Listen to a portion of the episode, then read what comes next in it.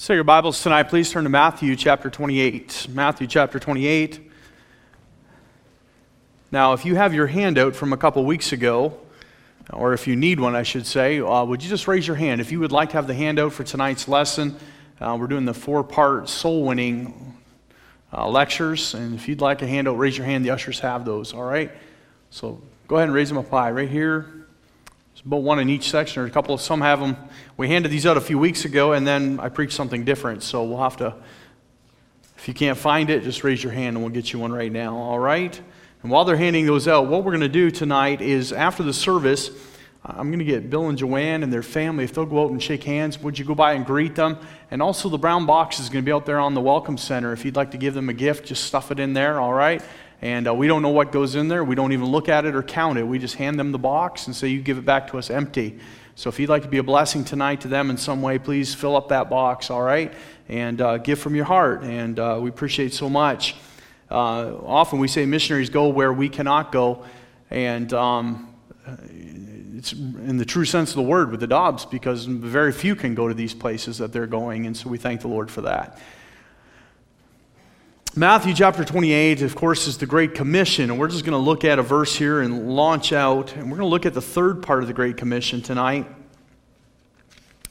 Matthew chapter 28. We're going to talk about establishing new Christians. What have you done when you what do you do when you lead somebody to the Lord? And so we're going to talk about that tonight and how important it is to get them grounded in the truth. And there's a couple things that you want to do immediately, right away. You want to talk to them about these things. And then later on, you want to strengthen them um, in a more of a long term way so that they have a foundation that gets built in their life. Matthew chapter 28. Now, has everybody got the handout that would like one? Not everybody has to have one, but would you like one? All right, everybody's got one. Matthew chapter 28, look at verse 18 with me. And Jesus came and spake unto them, saying, All power is given unto me in heaven and in earth.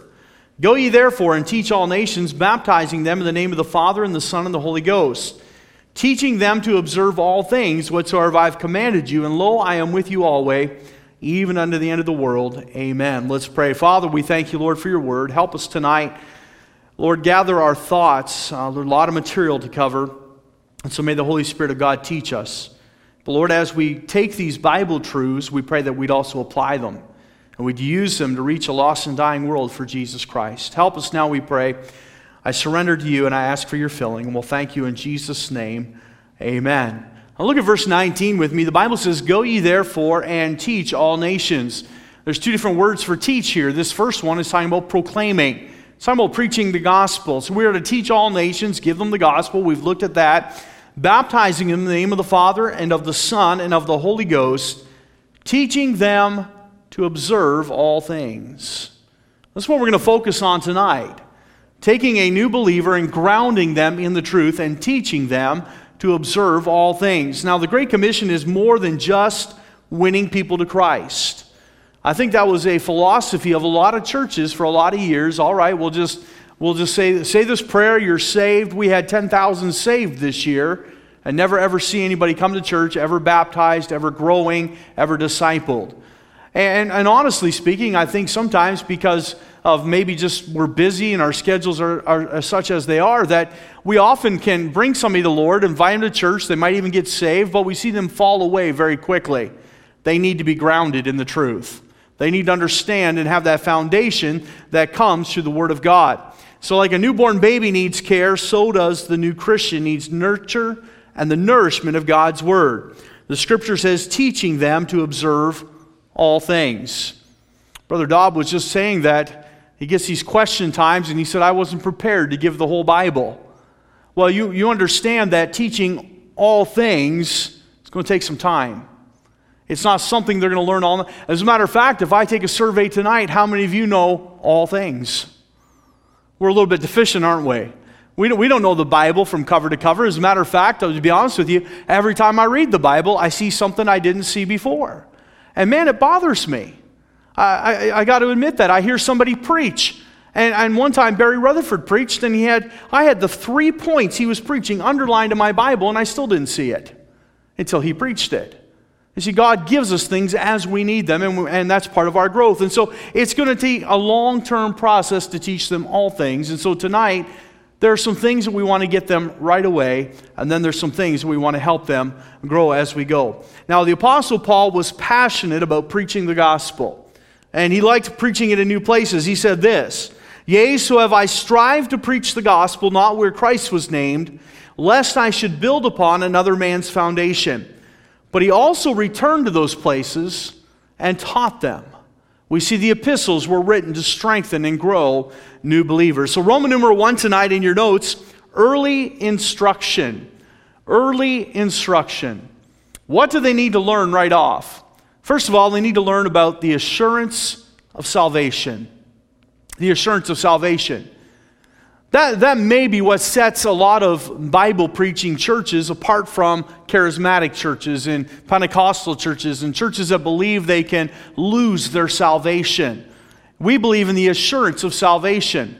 And it's important that we give that uh, to these. As a matter of fact, we had this morning, uh, we've told you about Ricky who accepted Christ as Savior. Well, during the lesson this morning, Ricky and both Ricky and his little brother Rocky uh, raised their hands and they wanted to talk to somebody again. And so we went out in the hallway. And I, um, Brother Judge, I think he had Ricky and I had Rocky. And both of them just needed the assurance of salvation. As a matter of fact, we learned after that Ricky was bothered because he says, I haven't prayed in a few days. Does that mean I'm still saved?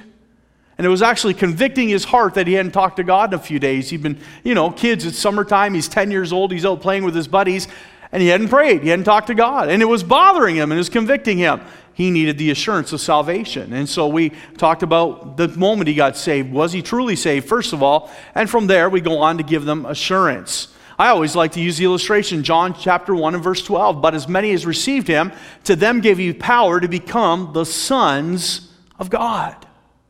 You know, if I did some terrible thing as a young person and my dad said, Get out of my house, you're no longer my son, that still doesn't change the relationship. You can't sever it.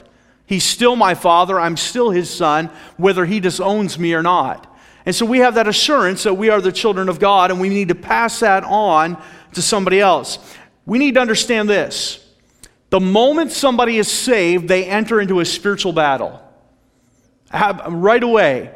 As a matter of fact, Satan will try to pluck that seed as soon as he possibly can and discourage that person from living God. Listen, he's already lost them to salvation. But if he can keep them from winning somebody else to the Lord or being a productive Christian, then he benefits in the long run, or at least fulfills his agenda in some way.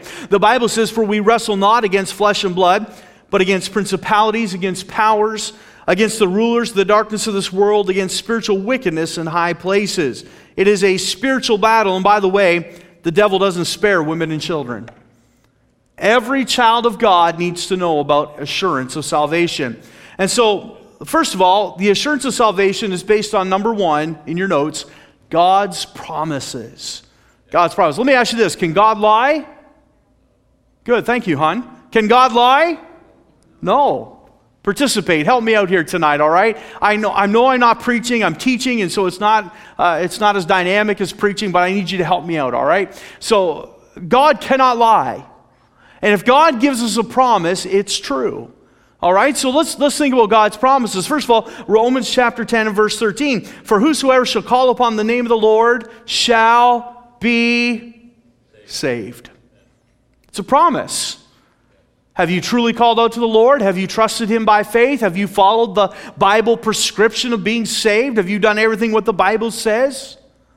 I had a man in my office one time who had been really struggling in his personal life. As a matter of fact, he had had an affair on his wife and he was really messed up. He was separated from his wife and he was really struggling. And this went on for months and months. And he finally came in, he sat in my office one day and he said this.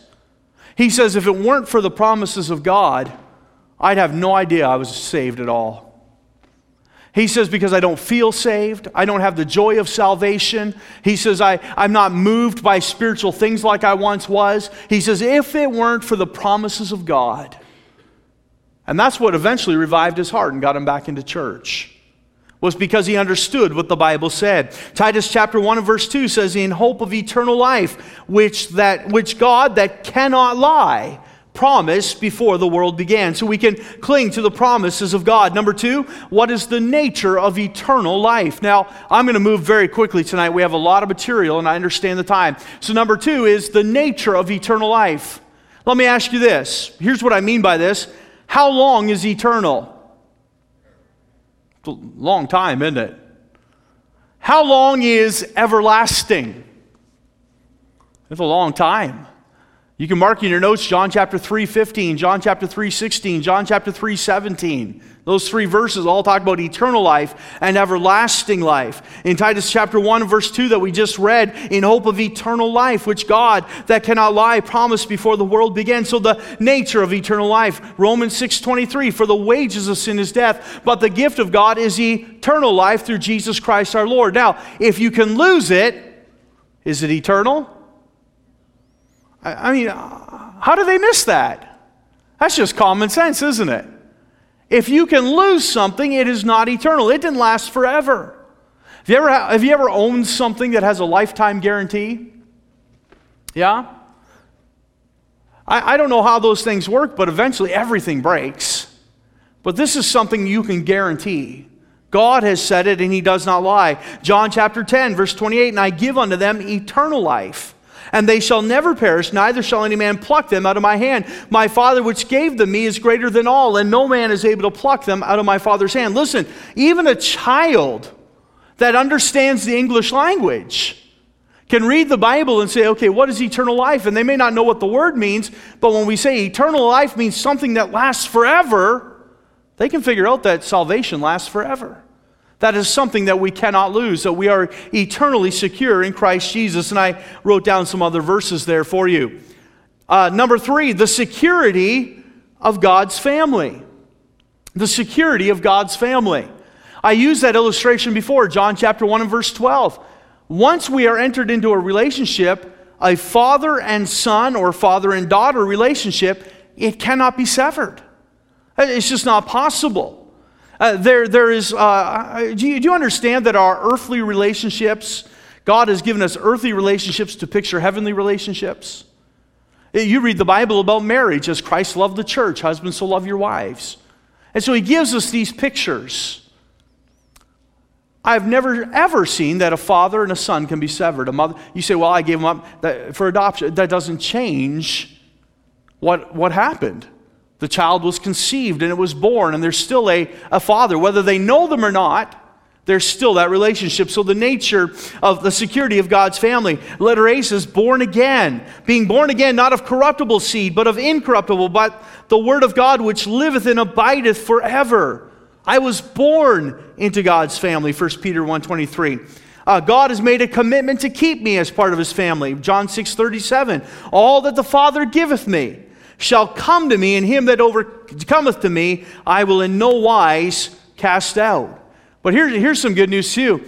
Do you know that when you sin, Jesus has made a commitment to forgive you? 1 John 1 9 says, uh, if we confess our sins, he is faithful and just to forgive us of our sins and cleanse us from all unrighteousness. 1 John 2 1, My little children, those things write I unto you that ye sin not. And if any man sin, we have an advocate with the Father, Jesus Christ the righteous.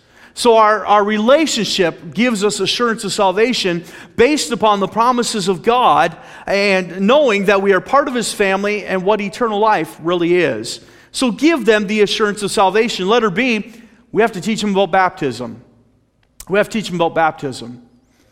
Several years ago, I had a gentleman come to our church and he was just visiting our church and he said, Well, I, I help at a church in Toronto and I help in the young people's department. And and so he was just visiting some family and he popped in.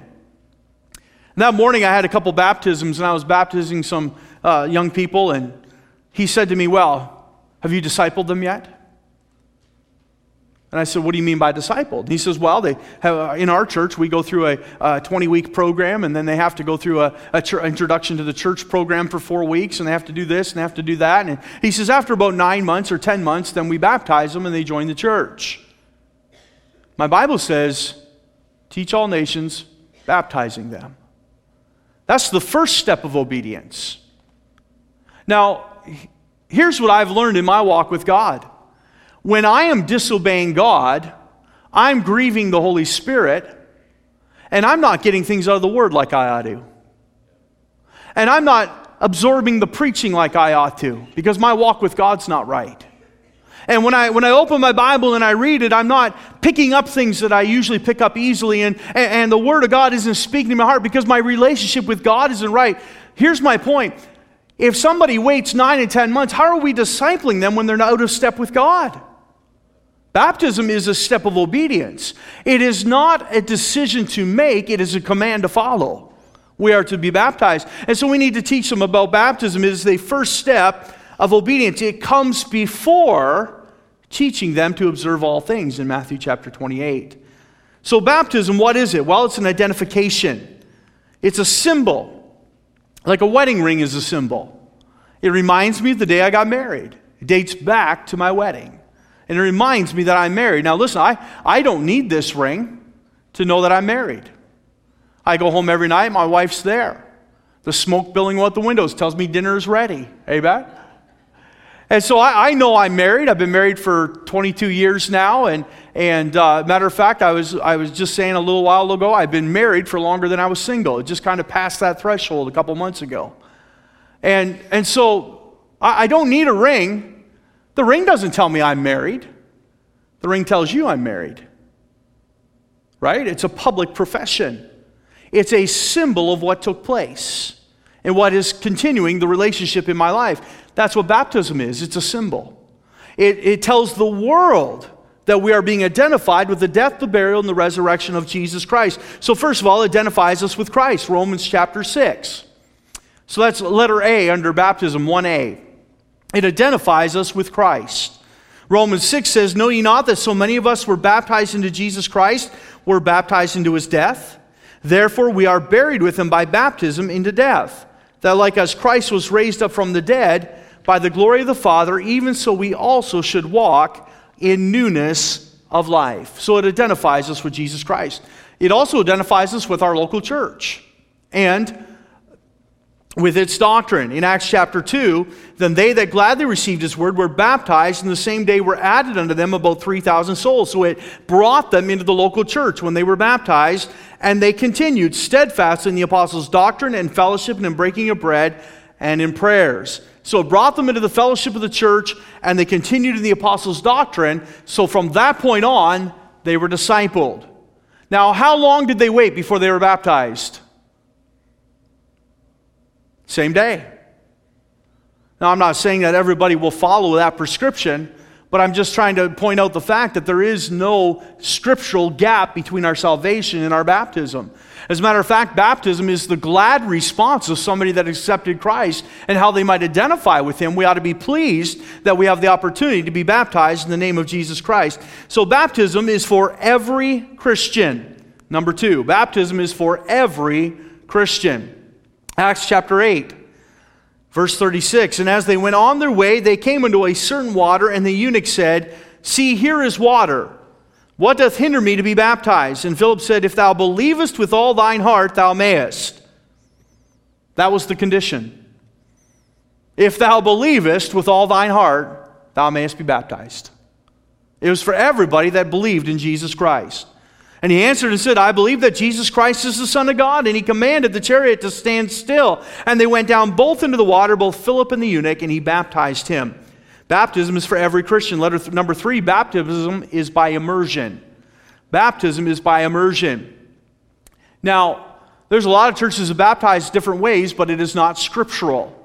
And we want to be scriptural in all that we do. The word, uh, the word baptize literally means to plunge or to dunk or to put under the water. And a matter of fact, baptism with Christ is a picture of his burial, Romans chapter 6.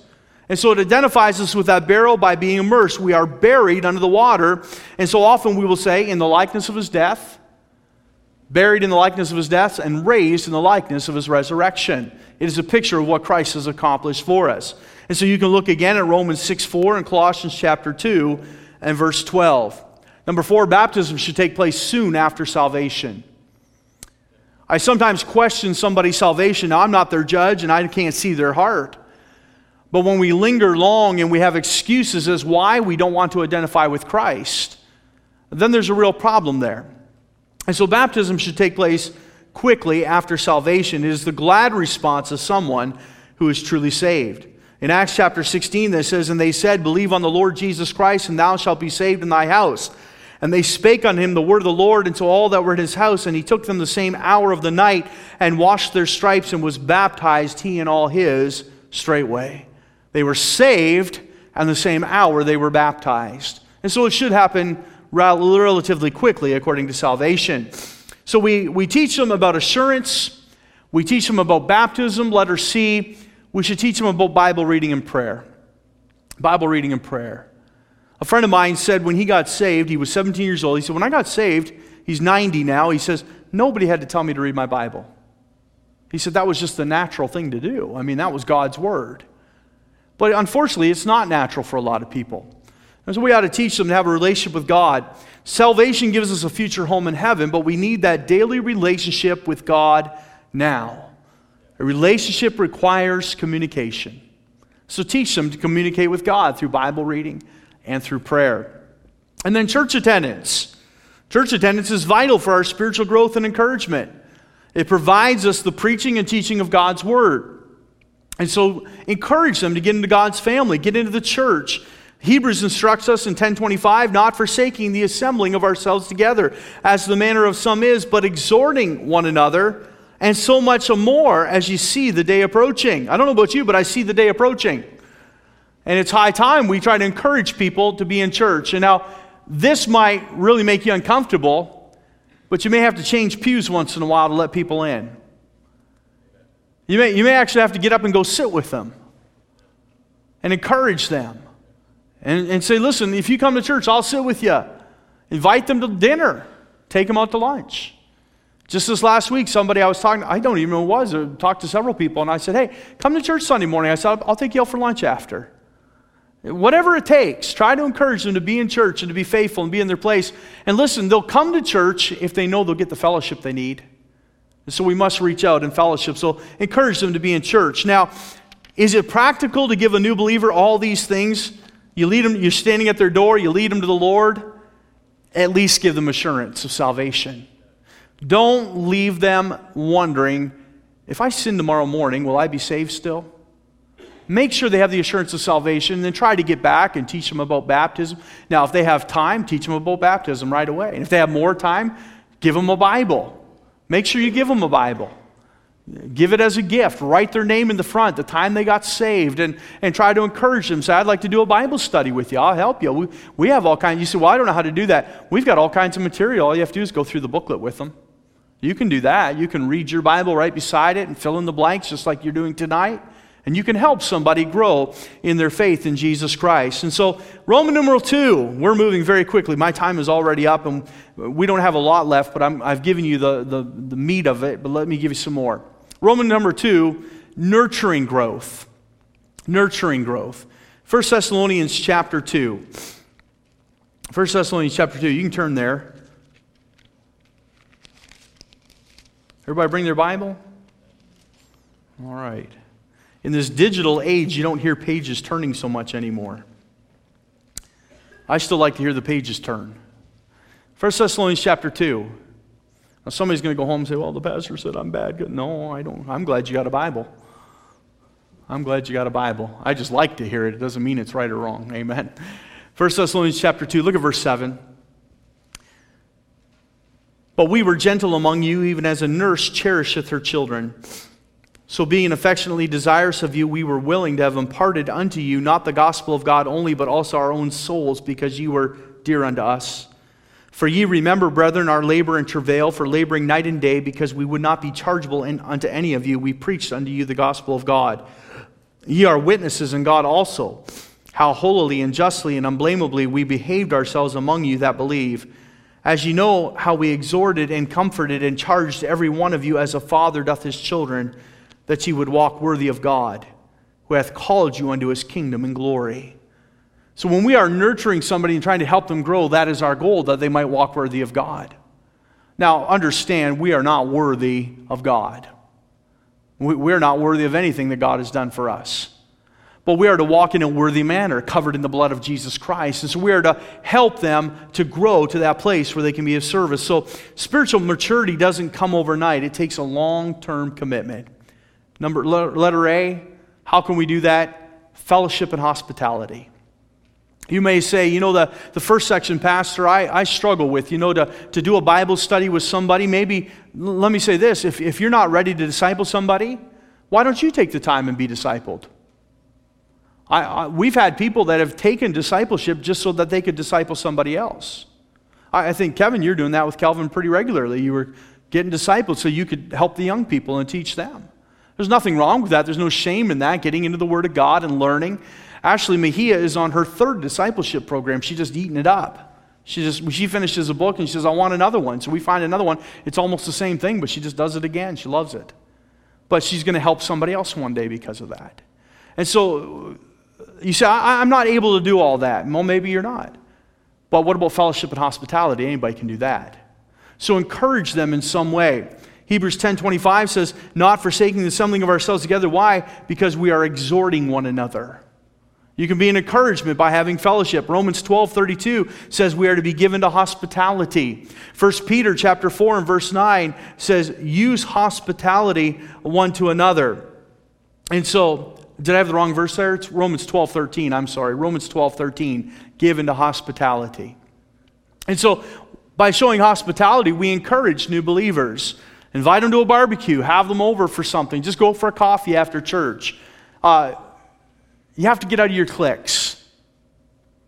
You have to get out of your cliques to encourage new believers and, and, or include them. Bring them into your group. Let them have a part. Well, they're just not us. You weren't you until you got saved. God has changed you. And so if you will encourage them and help them in fellowship, maybe God will change them as well. And then get them involved in church. Let her be church involvement. Enroll them. Best way to get somebody into Sunday school I found is take them with you. Say, hey, come to my Sunday school class on Sunday. Be a part of it. Sunday school, I think, is more intimidating in church. In church, you can come in and sit and get lost in the crowd and sing the songs and shake hands and then walk out. But Sunday school, sometimes it's interactive. Sometimes there's questions and answers, and sometimes the teacher asks you to stand and read a verse, and, and it's a little more intimate in, in, in smaller groups. And so it's a little more intimidating. So invite them to come. Uh, Barry Rutherford, when he got, I remember when he got saved, we didn't know we were doing anything. But Barry was a new guy, and he was the same age as me. He's just three months younger than me. And Jeff Massacre and I were hanging out a lot at that time, and, and uh, everybody kind of went back to school. Well, Barry's life got turned upside down when he got saved. He didn't want to go back to university, he was concerned Bible college. And so he, he didn't go back right away, and, and so there was everybody was in college. The only ones left were Jeff and me and, and him. And my college started later for some reason. And so we'd call Barry on a Friday night and say, hey, let's go out and we'll go bowling or something, or we go do this or whatever. He told me after, he told me years later, he says, you know, he, we were talking about discipleship. Some of the best discipleship I got was when Jeff Masker and Al Alfieri just gave me a call and said, come out tonight. He says, because then when my other buddies called, I was already busy. He says, I wasn't with the old crowd anymore. He says, So we went out and had fun, and I realized I could have fun without drinking, and I could have fun without all those other things. And so just include people. We didn't, we didn't, I'm going to be honest, I didn't set out to try to disciple him. I'm just a good guy, and he was my friend. But by including people, we help them get involved. So enroll them, get them in the class where they'll be fed, get them involved in service. People like to be used. People like to be used to the Lord. And so get them involved in service. You say, well, they're not ready to lead yet. Yeah, but we can set up tables and we can usher and we can, you know, you could pass out those things at the door, help Mr. Ronson with that. There's lots of things new believers can do. You, you don't need a degree to, to come and help set up tables for a banquet. Did you know that? Uh, good night. Calvin and I are two of the dumbest guys you know, and we're setting them up all the time. It doesn't take rocket scientists to do it. And so get people involved. They just want to, and, and I tell you, when they get involved, thank them. Man, thank you so much for helping out. The Lord appreciates that, and we appreciate that. And let them get involved. That's how you nurture growth. Get them in the church because just here's the truth the more they come to church, the more they're exposed to the Word of God. And so just get them involved and, and nurture that. So, church involvement. Let her see discipleship. And so this is the, the next step. A disciple is a committed follower of Jesus Christ. Discipleship is a lifelong process of growth. Everyone in this room ought to be a disciple. It's a committed follower of Christ. And everyone in this room ought to be continuing in your discipleship. That doesn't necessarily mean you have somebody coming over teaching you one on one every week, but it means that perhaps you're in your Bible doing your devotions and you're reading and you're praying and you're studying and you're going to Sunday school and you're going to church and you're growing. You're making the effort to be discipled by God. John 8 31 says, Then said Jesus to those Jews which believed on him, If ye continue in my word, then are ye my disciples indeed. A disciple is one that continues in the word of God. So, any investment we can make in the life of a new believer is worthwhile. You'll discover it encourages their growth, but it'll also encourage you as well to see that new believer grow. Third John says this I have no greater joy than to hear that my children walk in truth. And so it's a wonderful blessing of helping somebody else. Roman number three, committed to multiplication. Committed to multiplication. If I go and lead somebody to the Lord, that's adding to the church. But if I teach them how to win souls, and we're both out leading somebody to the Lord, that's multiplication. The gospel was never meant to be stopped. It wasn't meant to be stored up in your heart. You were meant to receive it, and then you were meant to give it out.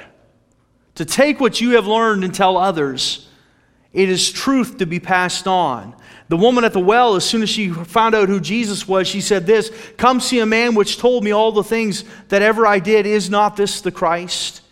The Thessalonians, for from you sounded out the word of the Lord, not only in Macedonia and Achaia, but also in every place your faith to God were to spread abroad, uh, spread abroad so that we need not to speak anything. These young churches and this, this young lady at the well were telling others about Jesus. If I get the chance to lead somebody Lord, I usually tell them the first thing I'll say, go tell somebody. Go tell your Sunday school teacher. Go tell your parents. Go tell somebody what happened today that you asked Jesus to be your Savior. As we lead a soul to Christ, it will multiply if we'll teach them how to lead others also. Now, let's just do this exercise. It'll only take a minute. Turn to Acts chapter 2. Acts chapter 2. Look at verse 41.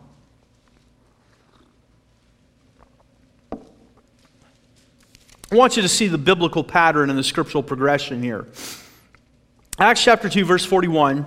The Bible says, Then they that gladly received his word were baptized, and the same day were added unto them about 3,000 souls. Look at verse 47. Praising God and having favor with all the people, and the Lord added to the church daily such as should be saved. So it didn't stop on the day of Pentecost. Daily, people were added to the church. Acts chapter 5. Acts chapter 5, just over a couple pages, verse 14. And believers were the more added to the Lord, multitudes both of men and women. So it just keeps going.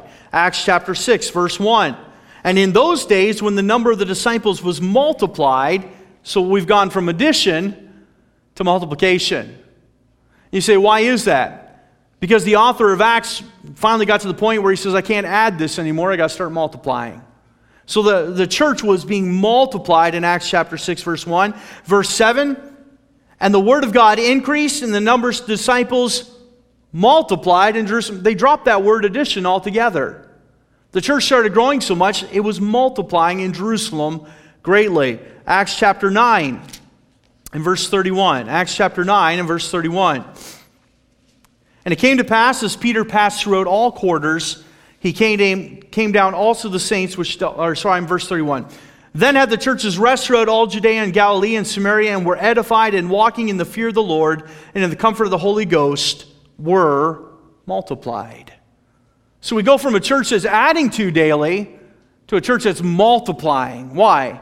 Because Acts chapter 2, verse 41 says they continued steadfastly in the apostles' doctrine.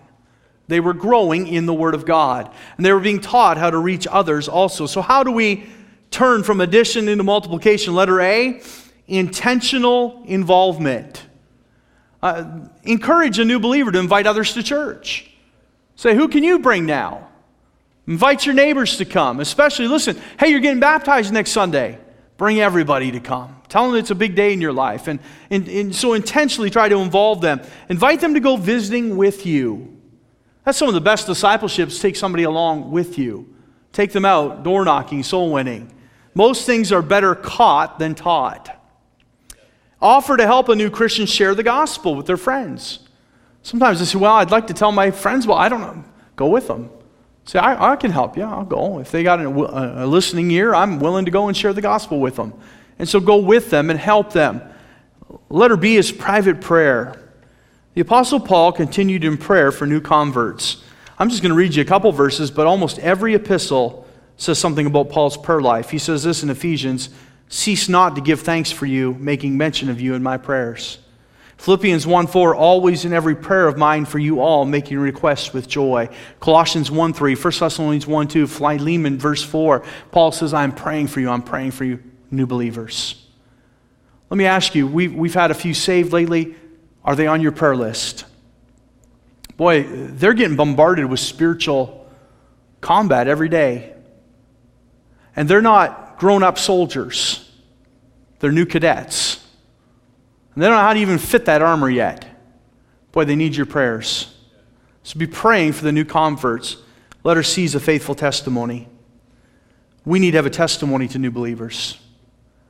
Somebody said this we would win more people to Jesus Christ if we had something to win them to. Sometimes our testimony is so tainted that nobody wants to be a part of that. And so have a faithful testimony. When you lead someone to Christ, listen, I'm, I'm not trying to put anybody on a pedestal, but you know you become a spiritual example to them. Think about the person that led you to the Lord. Do you look up to them still? Do you remember them still? It's such an encouragement to, to go back and meet somebody you've led to the Lord and they're, they're still looking to you as an example. But we have to keep our testimony, it's so important. Nothing discourages more when somebody that's our spiritual hero fades in their walk with God. Men fail every day, and I'm not saying, listen, keep your eyes on Jesus Christ. No doubt about it. But it is discouraging when somebody that we look up to begins to fade in their walk with God, become permissive, change in their doctrine, start to slide in some direction. That's discouraging. Encourage a new believer by being firm in the Word of God, being steadfast, unmovable, always abounding in the work of the Lord. Be somebody that somebody can look up to. All right, let's have a word of prayer. Father, we thank you again for the teaching of God's Word. We pray that you'd help us with it, apply it to our lives, we pray. And Father, you'd speak to us about being more active in reaching people the gospel, but also discipling them and grounding them in the truth. And Father, we'll thank you for these things in Jesus' name. Amen. Let's just stand for a moment tonight. And I know it wasn't a preaching time, and so maybe an invitation wouldn't be appropriate, but let's, let's just do this. Let's take a few moments and pray for those that we know that need to hear the gospel. Let's pray for boldness to go out and reach them with Jesus, the gospel of Jesus Christ. And so commit your heart for the next couple minutes to praying for those things.